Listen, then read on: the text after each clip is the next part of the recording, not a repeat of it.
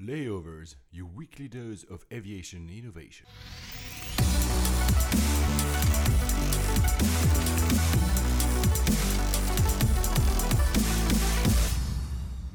Hello, ladies and gentlemen. Welcome aboard from the flight deck. This is Paul Papadimitriou, and this is Alex Hunter. We'll be the pilots for this podcast about the news, the startups, and the technologies defining the modern air travel experience. This is a special flight which contains a full interview of Dan Hamilton, an air traffic controller at San Francisco Airport. Uh, the flight time will be about 15 minutes, uh, and I hope you'll enjoy it as much as Alex and I did. As we reach our cruising altitude, I'm going to turn off the fasten seatbelt sign for you. Now, ladies and gentlemen, sit back, relax, and let's turn on those noise-canceling headphones. Now to the uh, topic of the week. Topic of the week is actually an interview. I mean, an interview. Don't take it too seriously. uh, Dan, so uh, as you heard, ATC, which is really really cool because it's uh, it's a job that a lot of people have. You know, either you become a pilot or you become an ATC. I mean, there's this kind of a mystery behind ATC. There's voices you can hear, even sometimes stream. But before we go on, because I know Alex has a few questions, I just wanted to ask you th- three very random and very basic questions. Uh, you, you answer however you want, Dan. Okay. And we should pre- we should preface this by saying that Dan's here to give his opinion and Yeah, nothing. this is official. this is solely Correct. my opinion. Yeah, but the first one always not da- these are not dangerous ones. So how do you first is very simple. How do you fly? If you take a fly, do you have any quirks, anything special that you do that, make, that makes you stand out or not when you fly uh, commercially? no, not do you really. ever do you ever fly commercially or do you fly No, your I, own I, I do. We don't. I don't get any special privileges or any benefits or anything like that for working for the FAA. oh, that's interesting. the the FAA considers that a conflict of interest. Fair. So the only thing that I can do is get through security at San Fran because I You've work there badge. and I got my ID. Oh, Other, wow. other, other, yeah. Other than that, when I go to other airports, when I go to Washington, a- anywhere else I travel, I still got to take my shoes off. Right. I still got to. I don't. Do you have a favorite airline, or or, or an airline you you hate? Are we the talking least? about flying or working? Yeah, well, like when when you're when you're Oh, book- yeah. that's a good question. That's Actually, yeah. When you're booking your when you're book, you know, be it for recreation when you go out to Hawaii or whatever, you know, do you look to to are you loyal to a particular airline or is it just I'm, I'm, you know, I grew up flying United. Um, I, and be, due to the fact that United has such a large presence at SFO, Oh, I mean, you know, everyone needs to keep in mind San Fran or at San Fran, United basically owns half the airport. Mm. It- half of the airport is literally for United. Mm. We're, we're they're a, we're a major hub for United, and um, That makes sense. With, yeah, with the routes, um, that that I usually travel. I mean, if it's going to Vegas, sometimes I'll hop on Virgin America because I mean they're cool. 'Cause little they're great. Yeah, they're just fun. you know, and and at the end of the day, I it doesn't really bother me who I take. It it's all about who's got the most reasonable price. Yeah. You know, Yeah, we often we often say that is no matter a lot of the innovation and blah blah blah. At the end of the day, people are still price sensitive, right? So yeah. maybe uh, do you have any great memory of a a flight that stands out in your memory? Something either as a kid or later on that really was different from others. It could be a positive story as a negative one. Do you have anyone that's uh, any story that stands out? You out? know, I, oddly enough, I don't. I, I mean, Wow, I've, I've, you of well, I- those. I've just been, I've been, I've been working in the business for so long. Like, I don't, you know, I'll talk to Alex, and Alex will get all giddy and excited about certain things. But it's different when, at least for me, it's different because I, I work in the industry. So the things that you guys are fascinated by, and the things that, like everything we were talking about earlier with Google Flights and everything, I haven't even seen Google Flights. Right. You know, I, I really haven't. I mean, I, I've been doing it for so long. I love flying. Um, I love aviation. It's a love hate relationship with aviation, though. You know, because it, it's a it's a tough industry. Kind of like everything we've talked about today so far. It's it's just such a dynamic business, and you know, there's so many people that go on the media and they talk about things and they don't know what they're talking about, and then everybody wants to do everything fully automated, and it, people just don't. It's so complex. Mm. So you maybe know. maybe that, that, that- you give you give me like a, a good a shoe in for the third part. If there was one single thing you would change, whether it's industry in the plane, whatever, if there's one thing you could really, and let's pretend you had the power to change it, what would it be? Would you just have less uh, less people with bad opinions on TV, or is there actually something for I, the I think uh, industry? honestly, in, in light of everything that's happened between Malaysian and uh, the Germanwings thing, and even Air France. Hmm. Um, all that when you start talking about accidents, the number one thing I would change is who actually gets in front of the TV camera and talks to the public, because the public doesn't know, and all they do is trust the people who talk on TV, and half the people that talk on TV are idiots. Half. Okay, I mean, no, there are educated people out there. I mean, they you, you've yeah, got yeah. people that used to be the head of the NTSB investigation team. I mean, there are some highly qualified people out there, but then there are people who get in that say that they are the their chief aviation correspondent or aviation expert, and they don't even use the right phraseology when they Mm, talk on in front of you know, and the public doesn't know.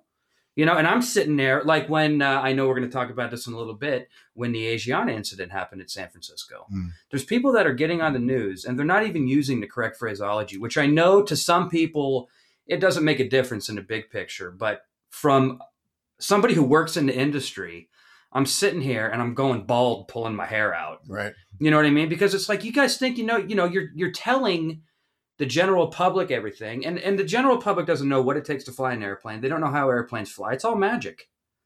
Yeah. You know, to to to a Is large not magic? I didn't It's know. magic in my book because sometimes I'm surprised by the stuff I see. But you know, do you do you still think uh, you said magic? Do you still think that people consider the airline industry as something magical? Because that's a lot. It seems to be lost a little bit. I I, I Not magical, you know. I'm not going into no, like, I, I think that um, I think that with some of the decisions that have been made and some of the negative press and and the high prices Mm. to certain things, I think that the the the aviation industry is a tough business, but I think they're taking a real hit. Yeah. It's just it's you know that everybody needs to keep in mind aviation used to be a way that the wealthy would travel. yeah. It was luxury yeah, I ex- I right? absolutely agree. It was Yeah. luxury. Yeah. And now it's another form of mass transit. Yeah. And, and. I'm not saying that that's bad, No, it's it's You kind know, of democratized. air but I, a I, I little have bit. been told by certain um, by certain people that I've met in the airline industry over time that there are certain airlines that could care less about the people. The airlines make their money off cargo. Hmm. And if they could take out rows of seats and put boxes in, they would. Yeah. You know? which is so depressing. yeah. So I, I don't know. It, it's it's kind of a love hate thing in my opinion, Right. and and I'll openly admit to people I have kind of a tainted view just because I've seen so much and I've been around it for so long. Things that you know, my, uh, some people listening to this, they may look at me and they may you know write in with their concerns and tell me I'm wrong. And cool, I'll come on the show Well, again. Let's talk I- about I it. think Bring in your questions. I think, yeah, and actually, that's a good point. If you, You do know? have any questions for Dan, you know how to get in touch with us on on Twitter and Facebook and email. But you know, I think Paul and I would agree that you know, you look at the te- the industry that we're in, which you know we loosely refer to as the technology industry, and you do get frustrated and upset with it, and people look at look at things like, in my case, Uber, which I, I do think is great. Be like, come on, this is ridiculous. But other people are looking at it, going, "Wow, this is Yeah. utterly amazing." You, you know, you, you do get burnt out with it, so I can I can understand Yeah. that. So, So Alex, to you- answer, to yeah, answer your ahead. question the long-winded way, uh, or, or the shorter version now, I don't really have any flights that were really memorable to me. I mean, I, I've been, eh, you know, I've been in smaller airplanes that have been struck by lightning. and Yeah. that's not memorable. Yeah, I was flying with my father once, and we got hit by lightning. Um, severe turbulence. You know, wake turbulence from a seven five. I mean, I mean, and you were in a uh, King Air. Kinger. Yeah, yeah. Wow. seen a lot of good stuff. well, so I, I'm interested in moving on to kind of, you know, you like you said at the beginning of the show, you've been a controller at San Francisco for four years. I have. Um, walk us through a day. Like, what is a what does a normal day look like? What are the hours? What what are the The- responsibilities? our, our- everything that we do, it's uh, federally mandated. So we cannot work more than 10 hours a day. We cannot work more than two hours on position without at least a 20 minute break. oh, interesting. And we have to have at least one span of 24 hours off in a week. So essentially, we can work six day weeks. We can work 10 hour days, but that's the most we can do. Right. There are certain facilities, depending on the staffing, certain facilities have 10 hour shifts and you work uh, four tens. Okay. We don't have that at San Fran. And we had it last year. Some people wanted it, and then our staffing kind of changed because in air traffic, people move around a lot. So you'll get people, yeah, Move around cities. um, move around airports. I see. I see. so so basically, um, but why is that? Is it because they want to? Or is it because it, it's mandated to do so? No, it, because people want to. You know, certain people, certain certain facilities have been known historically as homestead facilities. San Fran was one of those facilities, but now that you've got uh, younger controllers coming in, you know, uh, I work with one guy that wants to get back to New Orleans, Mm. and he bid, or he's going, he's going back to New Orleans. Right. You know, there's other people that have been on Hawaii. I mean, coming from San Fran, um, you, you got a pretty good chance that you'll probably get picked up anywhere that you that you want to go. So- Why? Why is that? Is that because San Fran is such a well, massive what airport? Or? from what from what I was told when I got to San Fran, um, to put it in perspective, what Las Vegas does with five thousand acres, San Fran does with five hundred. Wow. and and that's that's a general. I, I'm not sure what the exact size of the of the Las Vegas airport is, but at at San Fran, we're doing. We, we run a lot of traffic out of a very tight area. How many movements a day? I think right now we're averaging about twelve or thirteen hundred a day. That's extraordinary. Each aircraft is considered a movement, and um, And if you're not familiar with San Francisco Airport, it has crossing two two sets of crossing runways. yeah, So which always and you know, as much as I've grilled Dan about it in the tenure of our relationship, still blows my mind that there is a plane landing on one runway and one taking off Yeah. about to take off on one that that cut that intersects it. It's just the most ex- it's yeah, it's interesting because you know, like I mentioned, I, I was out in Washington for some business and stuff for the FAA and the union at times, and I go out there, and to me, it's like I told Alex when we were talking last night having a beer. To me, it's just a job. Like what I do is what I do. I don't, you know, I'm I'm not some miracle worker type. You know, like I don't I don't put myself on a pedestal or anything like that. But from an outsider's perspective, yeah, I guess it is pretty unique. And I've been to Washington and I've had people come up to me and literally say, Wow, you run traffic at San Fran. Wow. And apparently, from what I'm learning, and I didn't know this prior, but it, it's people at San Fran are per, pretty highly respected. I mean, we've got the runway center lines are less than 1,500 feet apart. I was told that if you run, if we're landing on two runways that are parallel, if we're landing two 747 side by side, there's less than 500 feet from wingtip to wingtip. wow. You know, And it's Yeah. really cool to be able to look out of the window, or cool, I mean, cool slash terrifying, to look out the window of the plane that you're flying on to see a plane landing right next Yeah, to you. If you look close enough, you can see the heads of the people. Other people like going up with the same expression on their face. you know, and, and and the pilots who come in, I'd say ninety percent of them they know the show. They know they know what we're doing. Right.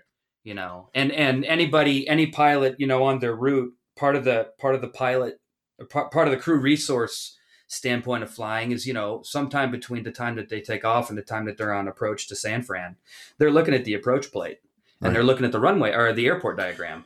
So they're going to look and they're going to say, okay, those runways are pretty tight together. Right. Like it's kind of common sense. Yeah, I can't imagine it's a very easy airport to fly into because not only do you have the complexity of the airport itself, but within what 20 miles as the crow flies, you have two other major airports Yeah. in, in Oakland and in San Jose who are also very busy uh, all day. Yeah. So I can, I can, it must be a complicated airspace. How the San Francisco Tower? Mhm.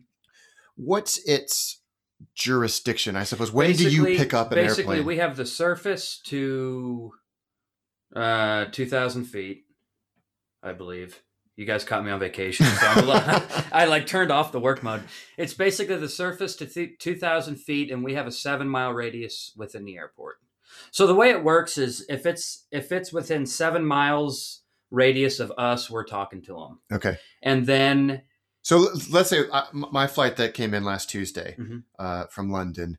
Uh, how would I have c- come from the top of my descent to land at San Francisco and get to the gate? what you do is um, we've got so there's three different facilities basically within the us there's en route facilities approach and departure facilities and approach and departure is one. And then you've got terminal terminal of the towers. So basically if you're coming in eventually you're going to talk to oakland center. And their jurisdiction is i think like mount shasta to santa barbara and damn near salt lake city. Wow. it's it's somewhere right out in the middle of uh, of uh, Nevada, I believe. And, and I'm you know I'm not a radar controller, so I'm going off of what I've experienced when I was flying.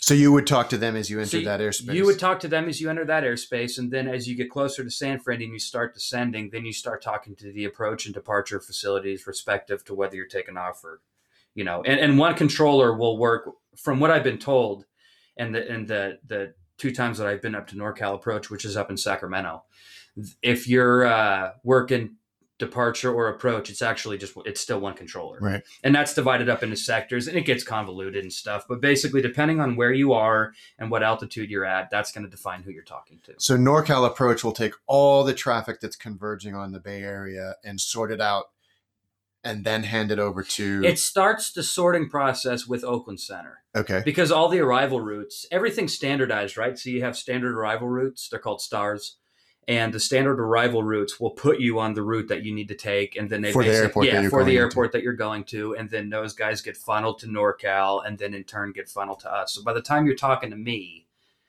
you're probably no more than a 12 mile final Okay, that's really. so sometimes about 12 miles out they'll switch them over to us and then we talk to them all the way in. So, for those of you that have flown into San Francisco, which I'm sure many of you have, especially from from Europe, usually what you'll do is you'll come in from the north because you're coming from northern Canada, Hudson Bay, and you'll fly down and you'll overfly the airport, Mhm. and then you'll you'll do the U-turn over the San Mateo Bridge.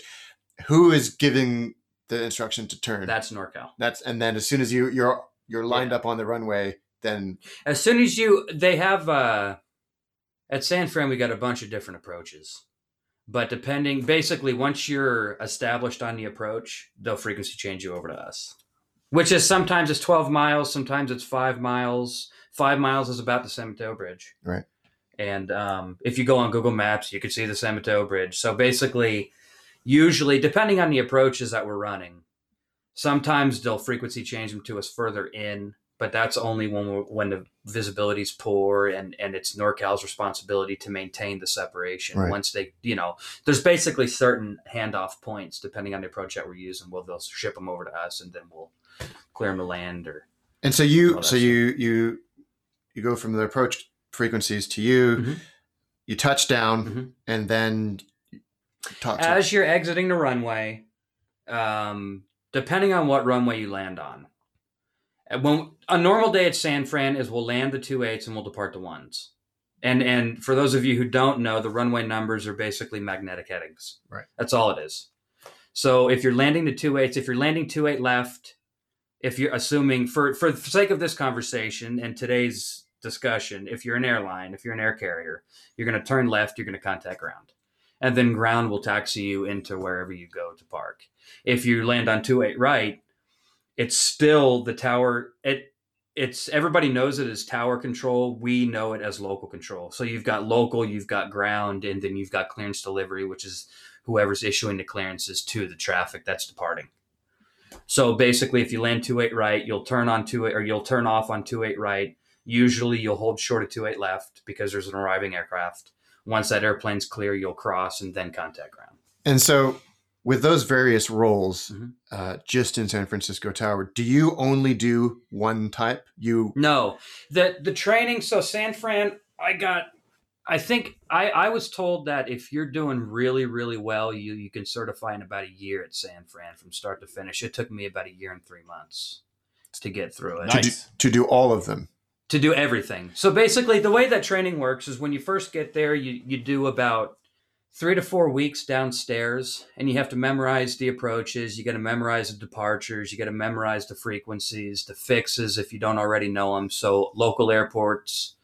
Um, oh, let's see what else. Nav aids, all that stuff. So you got to know everything for the Greater West Coast is what they want you to know. And so you have to. So when you go into work uh, on a morning or evening, will you know? Forgive me for not knowing the, the Mm-hmm. kind of terms. Will you know what station you were doing, whether you're doing ground? well what or, the way it works is once you're fully certified so for, to answer to finish your question for the training process you'll start on clearance delivery okay. and that is where you start your training once you go upstairs into the tower and all you're doing there is you're either sending the clearances electronically or reading to reading them to the pilots verbally right so then once you certify in that position then you'll move to ground At San Fran, depending on the type of traffic that we're running and how busy it is, you're either going to have one ground, which it's one guy controlling all the ground traffic for San Fran, or we split it.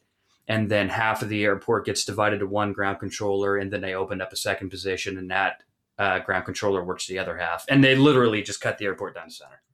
Huh. Because it's just, you know, what San Fran, because it's so tight and it gets really complex, sometimes it's advantageous for safety purposes and for the controller's well being and uh, whatever else you want to call it. It's better off to just split it because, you know, you can divide that workload. So then you'll certify on ground, and then there's another position which we call local assist position, which is basically we'll do coordination with outside facilities for the local controller. And again, the local controller is the tower controller, so they're running the traffic that's in the air and landing and departing on the runways. So then you'll certify in that radar position, and then you'll certify, and you're not actually working radar traffic. So it's we technically call it a local assist position because you're assisting the local controller. And then uh, once you certify on that, you train on that one and local at the same time, but you'll certify on the, on the local assist position first. And then once you get done, you'll certify in the local control position. And how much of it is looking at a screen versus Very looking little. out the window? Very little. It, it, you know, when I meet people, they automatically say, "Oh, you're the guy in the dark room staring at the radar." No, I'm not. there are other there, there are other people that do that. That's the approach in the en route facilities. And in our situation, that's NorCal approach, and uh, or NorCal Tracon as we call it, and then Oakland Center. Those are the guys who um, do all that. I'm in a tower. I'm overlooking the airport. I could see the sun. I could see basically everything. But I that's how you do your job degrees. is looking out the window Yeah. and not at a screen. Yeah, we, we do have we have a ground surveillance radar which will show all the aircraft moving on the ground, and then we have a uh, a regular radar which shows all the aircraft that are that are in the air, and that basically ends up. We usually look about twenty miles just to see what's coming and what's going. Mm. You know, Amazing. yeah. So so from a tower standpoint, um, you're looking down a little bit, but you're looking outside most of the time. That's really interesting. I assumed it was the other way around. Yeah, it's it's really not. That's great though. That's nice. Yeah. There's there's something quite romantic about that. yeah. Um, so how did you get to where you are? I mean, how did you get? How did you first become a, a, a an air traffic controller? Once you'd finished the training, how did you get your first posting, and then how did you get to? San Well, my Francisco? my Uh, story. hold on, Dan. Dan, hold on. Uh-huh. Maybe, maybe before you answer that, why? Because Yeah. I mean, how do we? How do you wake up one day and say I'm going to be ATC? You know, before actually, you know, I don't know. well, if, if if you had if you had looked at me because I started working in aviation in 1996, if somebody would have looked at me in 1996 and said, "Oh, by the way, Dan, you're going to be an air traffic controller," I would have laughed because I I never thought about it. I mean, my father was a pilot. With me, it was always flying or maintenance or something like that, something ground oriented, you know. And basically, this is a true story. So my best friend, who runs the fuel company at the San Carlos Airport, which I worked at for nine years prior to joining the FAA. He comes up to me one day, and it's a hot summer day, right? And I'm working on a couple airplanes, uh, just detailing them and stuff. Because at the time I was managing airplanes. He comes up to me and he goes, "Hey," he goes, uh, "The FAA is hiring for air traffic controllers." And I kind of looked at him, and I'm kind of like, "Okay," you know, and and he li- looked at me. True statement. He looks at me and he goes, "Well, what better guy to sit in a tower, drink coffee, and tell people what to do?" this is this is honest to God what he said to me. So I called my fa- so so I kind of thought about it and I kind of shrugged my shoulders. I'm like, well, yeah, you know, I could tell people what to do. I mean, why not? So I called my father, who was retired by this point, and I bounced it off him because I always call my parents. You know, I, I always bounce stuff like that off my off my folks. And I called my dad and I said, so my buddy just told me about this, told him the story, and I said, well, what do you think? And he basically says to me, he goes, well, what the hell do you have to lose? Mhm. You know, and and I was highly successful in what I did in in the private sector you know and and I, I, so i'm like okay so i end up driving over to the oakland airport because they were having a, a an open hiring process at a hotel by the airport and i showed up literally in jeans and or shorts and a t-shirt because i was working on an airplane at the time and this was like the last day of the open hiring. So i walk in and i hand the girl from hr my resume and i didn't even know if i was qualified. I never went to college. You know ever since i graduated high school i basically went I was working in aviation through high school, and then I just continued it full time and never went to college or did anything like that. And um, she looked at me, and uh, she- Laughed. yeah, well, yeah, they all laugh when they look at me. But um, she said, "Well, yeah, you know." She goes, "You've got she, you've got the work experience, and and and I was just fortunate in the fact that I have aviation background. The FAA does hire people that don't have aviation background. I will comment to, as to whether it's advantageous or not because there are colleges that actually have programs now structured towards air traffic control degrees. Oh, interesting. Yeah, they actually have those now. And a lot of people internally in the FAA view I'm considered what they call an off the street hire because I don't I never went to college for air traffic. Um, I'm just one of the I'm technically considered an off the street hire, but I'm just kind of an oddity because I actually have background in the business. You know, so I got into it and when I interviewed, you know, you got to do a background check, you got to do a security check, you got to take a physical and uh, I mean, obviously, my background check was clean. you know, I don't have a criminal background, never been to jail. Um, I'm not on the Megan's Law website or anything Right. like that. And they, you know, and, and you know, so I mean, this is all stuff that they check, Yeah, of and, and, and Yeah, rightfully so. should. Yeah, absolutely. So basically, they asked me after all this. They said, "Well, are you okay? You know, going to Palo Alto?" So Palo Alto is a small airport that is south of San Francisco by about, I'd say, about 20 miles. And uh, at one point, I was told that Palo Alto is the busiest single runway airport in the nation. Which is amazing considering it has no scheduled traffic. No scheduled traffic. It's all GA stuff. And and Palo Alto is uh, it's a very busy airport, and it was great for its facility. You know, so I spent about three years at Palo. Oh, well, once I actually got hired, um, I had to do three months in Oklahoma City for training, and uh, that's where the FAA Academy is, and they put you through a classroom thing, which is you know uh, a couple weeks, and then or a, I I should say. I, I forget now because it's been so long but you basically go through a classroom and then you go through like a simulator type thing and at the time they were just introducing these 360 Oh, degree cool. simulators So to the air traffic when you finished that training, could they have sent you anywhere in the country and Yes. it was and it was luck that you got Palo it Alto? was it, uh, i don't know if i call it luck but i came back to the bay area I, when i got hired with the faa i was hoping to go out of state i wanted out of california Mm. and Are you sure you're not insane? Oh, I'm definitely insane. but I wanted out of California. I wanted to go somewhere else. And when you get in with the FAA, I mean, there's people that I know that went to Puerto Rico. There's Oh, one. wow, there's people cool. that that grew up in Pennsylvania that are out in Hawaii. You know, I mean, I mentioned a guy earlier I worked with us from New Orleans. He was from the military, but he came here and now he's trying to get back to. I mean, you can go anywhere. Right. You know, assuming there's a spot and they pick you up, you can move anywhere. That's neat. So I think from a training standpoint, it was easier for me because I obviously knew the aircraft because I've worked on three quarters of them, and I, Right. you know, I know my airplanes. Obviously, the other thing is that I knew all the fixes. I knew most of the airways. I knew some of the approaches into the local airports just because I've I've flown in and out of them so much. So I just got lucky. I got back to Palo Alto. I did three years of Palo Alto. I'm going on four years of San Fran. So how much of a step up, you know, realistically speaking, was it to go from Palo Alto, which is you know a busy but small airport, It's a, it's a huge step. really Oh, it's brutal. was it intimidating? it's extremely intimidating.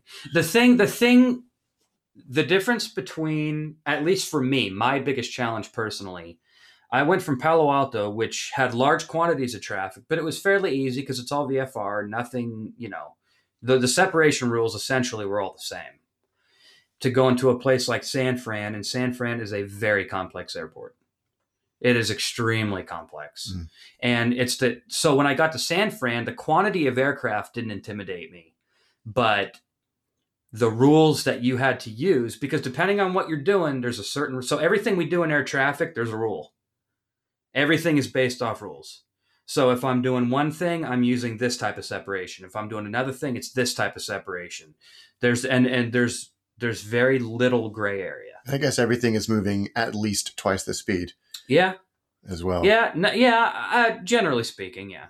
You know, Yeah. everything moves faster. There's more rules. You have to work quicker. You have to think faster. And that was, I think, my biggest thing was thinking faster and just the sheer complex of San Fran. Because depending, you know, certain taxiways, like uh, I'll show you if you ever come to San Fran. But basically, we have a diag- an airport diagram, and in reference to the A380, there's certain things that we can and cannot do with the A380 because of the sheer size of the airplane Wow. and that's dictated by the FAA. You know, because San Fran, like I said, we don't have a lot of we don't have a lot of room to work.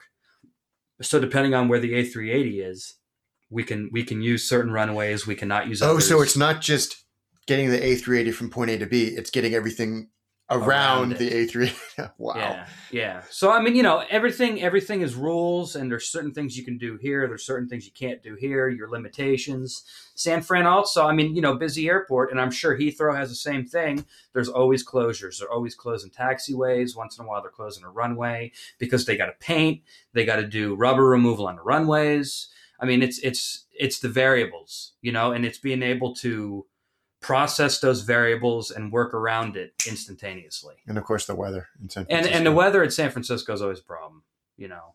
So you were, uh, uh, if I'm right in saying, you were working when the Asiana 777 crashed. Is that right? I got to work right after. Uh, basically, I was called in right after it crashed. oh, So I didn't. I, I didn't actually see it happen.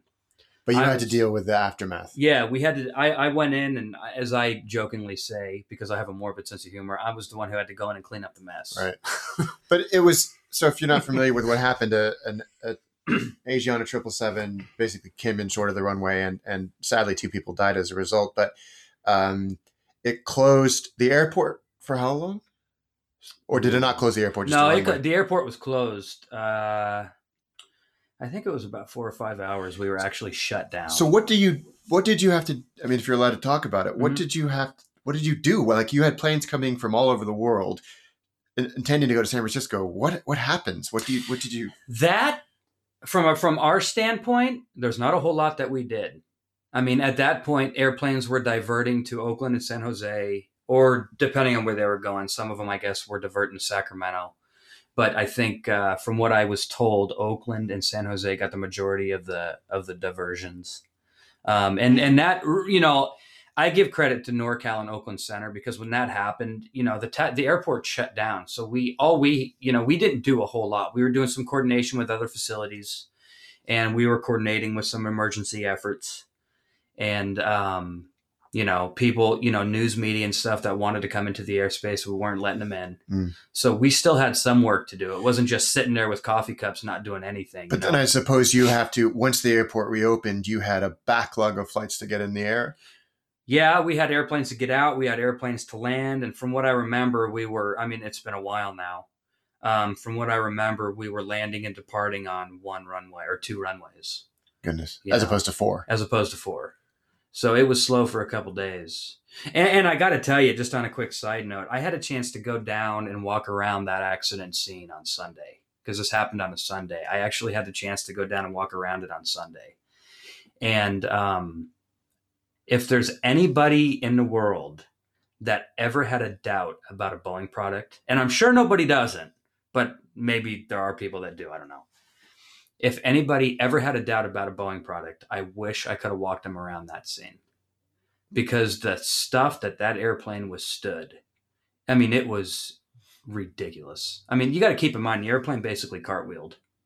So that that sheet metal was bent, buckled, torn, ripped. Mm. But at the end of the day, both the wings were still attached. And the only reason the tail came off was because the airplane hit the seawall. Wow. that is- airplane withstood so much damage and it was still in one piece. and yeah, that's it. It, That it, an it is absolutely incredible what that airplane withstood. Wow. It really is. Oh, that's amazing. Yeah, it, it, it was you know it was an unfortunate situation and and nobody wants to go through something like No, that. of course. and with my background and everything else that I've seen, you know, some people were pretty, pretty shake, shooken up by it. I'm just one of those people that I, I really don't uh, get emotional about what I do. I think over time, because there were years that I was averaging one funeral a year with somebody I knew that uh, crashed in aviation. Hmm. I average at least one funeral a year.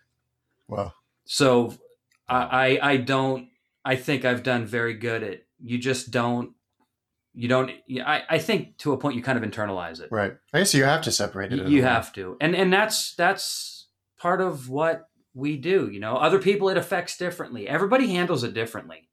You know, and there were some people that were out on uh, some what what we call trauma leave after Asiana, and rightfully so. Right. You know, I mean, everybody, like I said, everybody deals with it differently. Everybody processes the information di- separately, and um, you know, a lot of people talked about it. Um, I just, I have I have the Yeah, an amazing probably- ability to It's just kind of shut it off. Yeah. I fully understand because uh, my father is totally different, uh, different background. But my father uh, was a surgeon. Mhm. He always told me Oh, uh, wow. that when he was do- when he was doing a surgery, he was not looking at a person at that moment. He was looking at a body because if Yeah. he started to be too emotional, that he would actually make a mistake. I completely had to be agree. a- when I'm talking to the pilots, I don't look at it like, oh, I've got 200 people with whose lives are in my hands, and it's and it's yeah, I do, but I don't look at it that way. No, to me, it's just looking to me, it's just a job, you know. And, and the same thing like you were saying about your father. You know, I, I mean, the job is the job. Just uh, just one question out of curiosity: Uh-huh. How do you re- how do you remove a plane that crashed from a runway? That's a very good question. They had to. uh I think they ended up cutting it up, or that you know, you know what they did? They removed the wings. They had to. They had to drain. They had to drain all the fuel from the wings, and the fuselage tank. But I think the fuselage tank was almost empty. Hmm. It should have been by Yeah, the coming all the time way from coming up, show, coming all the way yeah. from Korea. yeah, from yeah. Korea. So they ended up taking off the wings, and then they actually had a bunch of cranes, and they hoisted the fuselage up onto a flatbed and removed it that way. Wow. And then they brought it to a far end of the airport, and Where it they, sat uh, for a long time. it sat for a long time because the wrecking company, I think, took a while to come in and get it out of there. it was a pretty strange sight to see for certainly when I came that summer, you could see from uh, from the any, basically when you landed, you would go past this Yeah. this wrecked fuselage with some of the some of the titles sprayed out. yeah. Um, Uh, may, I- may, may I interject one question? Sure. And I, I know it's a bit uh, because it, it relates a bit to the incident that happened at, with Asiana. Uh, do, uh, do you have to deal a lot with, any? don't worry if you don't want to answer because it's too, but do you have to deal a lot with uh, language issues uh, with people The- maybe that this, the, the, lang- the, the Yes. not good enough English? yeah. In in aviation, English is the universal language. That doesn't mean they speak it well. that must present some challenges. That that has got a lot of challenges, and and you got to keep in mind there's certain things that um, we call them mandatory readbacks. Alex, you know as a pilot, there's certain, or you should know as a pilot, and if not, you and I are going to take a walk after this. But there's certain things that air traffic control has to get readbacks on, like runway hold short instructions, altitude restrictions, stuff like that. Certain things the pilot has to read back, and not only is the um, the English language some difficult for some people to understand. Very thick accents. I mean, we get all sorts of air carriers that come in. You know, we're in a national airport. Yeah, that's why that's why I'm asking Yeah. you because you have a very good coverage. I'm Yeah, sure. and, and some some um, airlines are very difficult to understand. Some pilots, you could tell that that fly for foreign carriers, they have done a tremendous job to take the efforts to make themselves very clear on the radio, which is which we appreciate. You know, because you got to keep in mind, it's all. I mean, you're trusting a voice, just like you guys are talking to me. I mean, you know, when this when this gets aired, all people are going to know is my voice. Right. They're never going to know who I am right. you know so it's it's it's it's like my father put it it's that blind trust you're trusting the voice and if anybody ever listens to liveatc.net which i'm not plugging by any means but That's a great. It's a but, great. but everybody seems to listen to it Yeah. if you ever listen to san fran and you hear a controller when they frequency change somebody they say have fun that's me Oh, so there you go. That's you a go. great little tip. if you ever hear anybody say hey have fun that's usually me talking nice. So I'll have to listen for that. Um, I'm curious if you have a, as a controller Mhm. a favorite plane that's just you know this is going to be great because it's this type of airplane that performs well it's off the runway quickly the wake turbulence for whatever reason you might have from a from a controller standpoint, um, and what we do at San Fran, almost any Boeing product we love. why They move fast.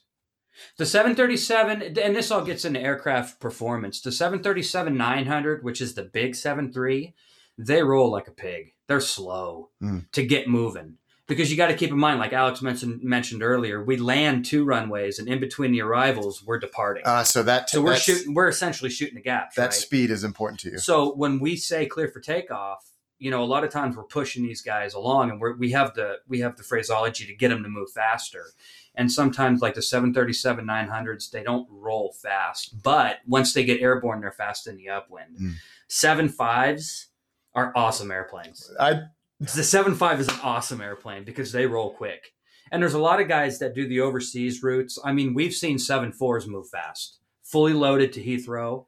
If the pilot knows the flick and he's got the show, which three quarters of the se- of the 747 pilots out of San Fran they do, they can move. Wow. so that from an air traffic standpoint, anything that any Boeing product, I would say, at least for me, I, I love them. So that I guess on the on the uh, departures, that's one thing, but on the approaches, I suppose these new bigger airplanes need more time between the plane behind them. Which Yeah, just- that's all wake turbulence, Right. And that's all mandated. I mean, all that's set up to us, you know, with all the all the good work that NorCal does. I see. you know, okay, so, it's less of a problem for you. It just is what it is. Yeah, it It's is interesting. is. And So- a lot of that separation is built in. Um, sometimes there's actually added separation, which is a letter of agreement between us and NorCal, because we need time to get the airplane out the gap between the arrivals, between the sets of arrivals. Wow. It's it's just it's fun. Would you, uh, besides besides the fact that it's a it's a personal choice, Uh-huh. would there be any other airports in the U.S. that would you would really love to experience as a air traffic controller? You know, I don't know. That's a good question. I haven't I haven't given it a whole lot of thought only because um I've got I've got a lot of time left before I can retire. And I don't know what's going to happen between now and again. I, and I think that's that's one of the benefits in my opinion for working from the FAA is, you know, if I got a if I decided, yeah, I want to go try JFK. If I can get picked up there, I can move to the East Coast. Wow, that's cool. I have that flexibility with my personal life, you know, and the fact that I'm, you know, I, I don't have a wife and kids or anything like that. So from my standpoint, I can go anywhere. You know, there was actually one guy that left the FAA to go work for. uh uh He went to go work in Australia. Oh, neat. So that's an option too. That's an option too. I wouldn't do that. I don't have any desire to move overseas. I wouldn't mind visiting, like But you'd I, have- like I keep bugging Alex about. But um, you know, I I think uh, you know I wouldn't mind Phoenix, maybe down in Arizona. Ah, but, Perfect. yeah, but see, my intentions are different because I like golf and and I like warm weather. So for me, and my father lives down there as well. So for me, something like that isn't bad. I mean, I'll probably have a chance to go and visit O'Hare soon in Chicago, and that is interesting to me. But I don't know if I'd want to do that every day. There was a guy that went down. I haven't talked to him, but he left uh, San Fran and he went to go work at LAX. And from what I've heard, LAX is just it's chaos 100% I bet it it's is. just nuts. I bet it is. I say chaos, and to me, that probably has a slightly different meaning than other people. You know, because everything you know, everything we do is controlled. Believe me, nothing we do is unsafe. And um, but I, I don't know. As far as other airports, I'm kind of, I don't know. I, I'm kind of like, well, let's see what happens today, kind of thing. yeah, that's you a know. good way of looking at it. Yeah, yeah. Well, that's that's fun. Paul, any other I mean- any further questions?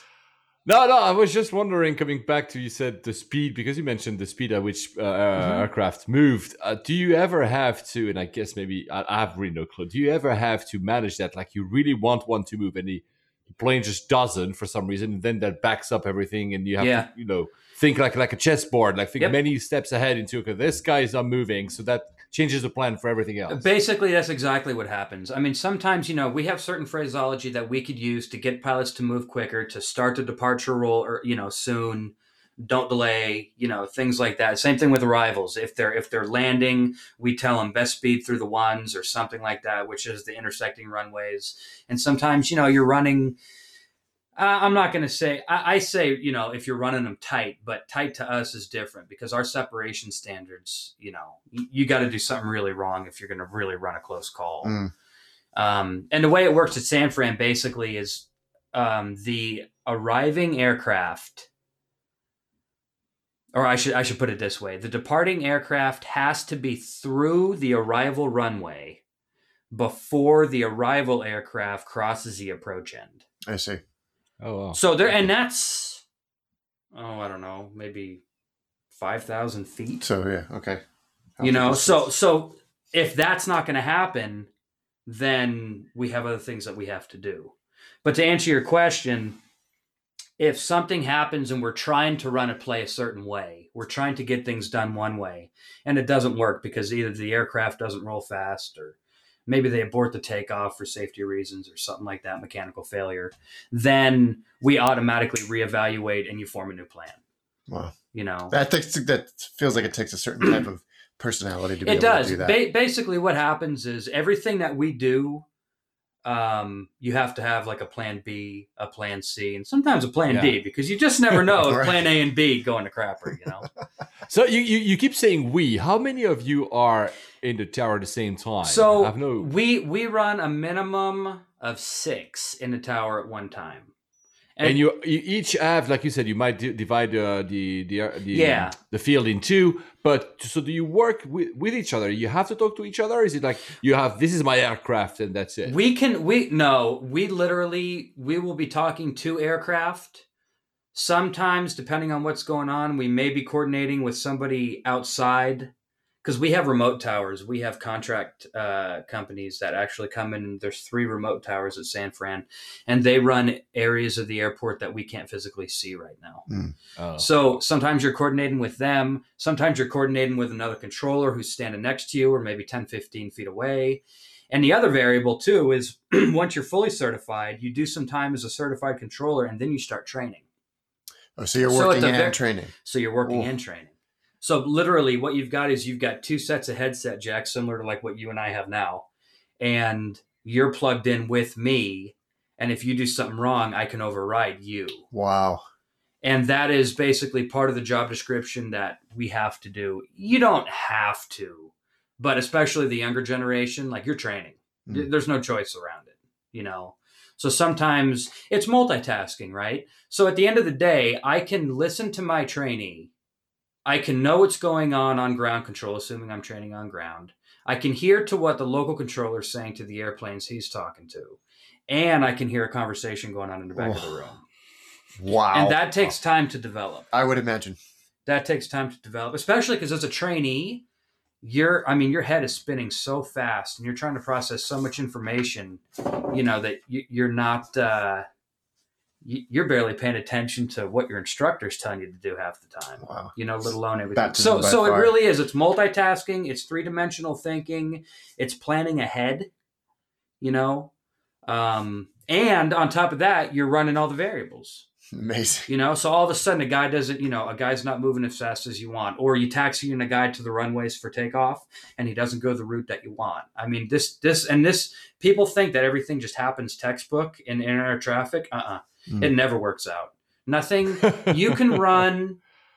This is the cool part about the job is we could have two, we could go in a simulator and have two, I, in two um, identical scenarios and I could run them one way, you could run them another, that and we could run them totally different, but the outcome could still be the same. Right.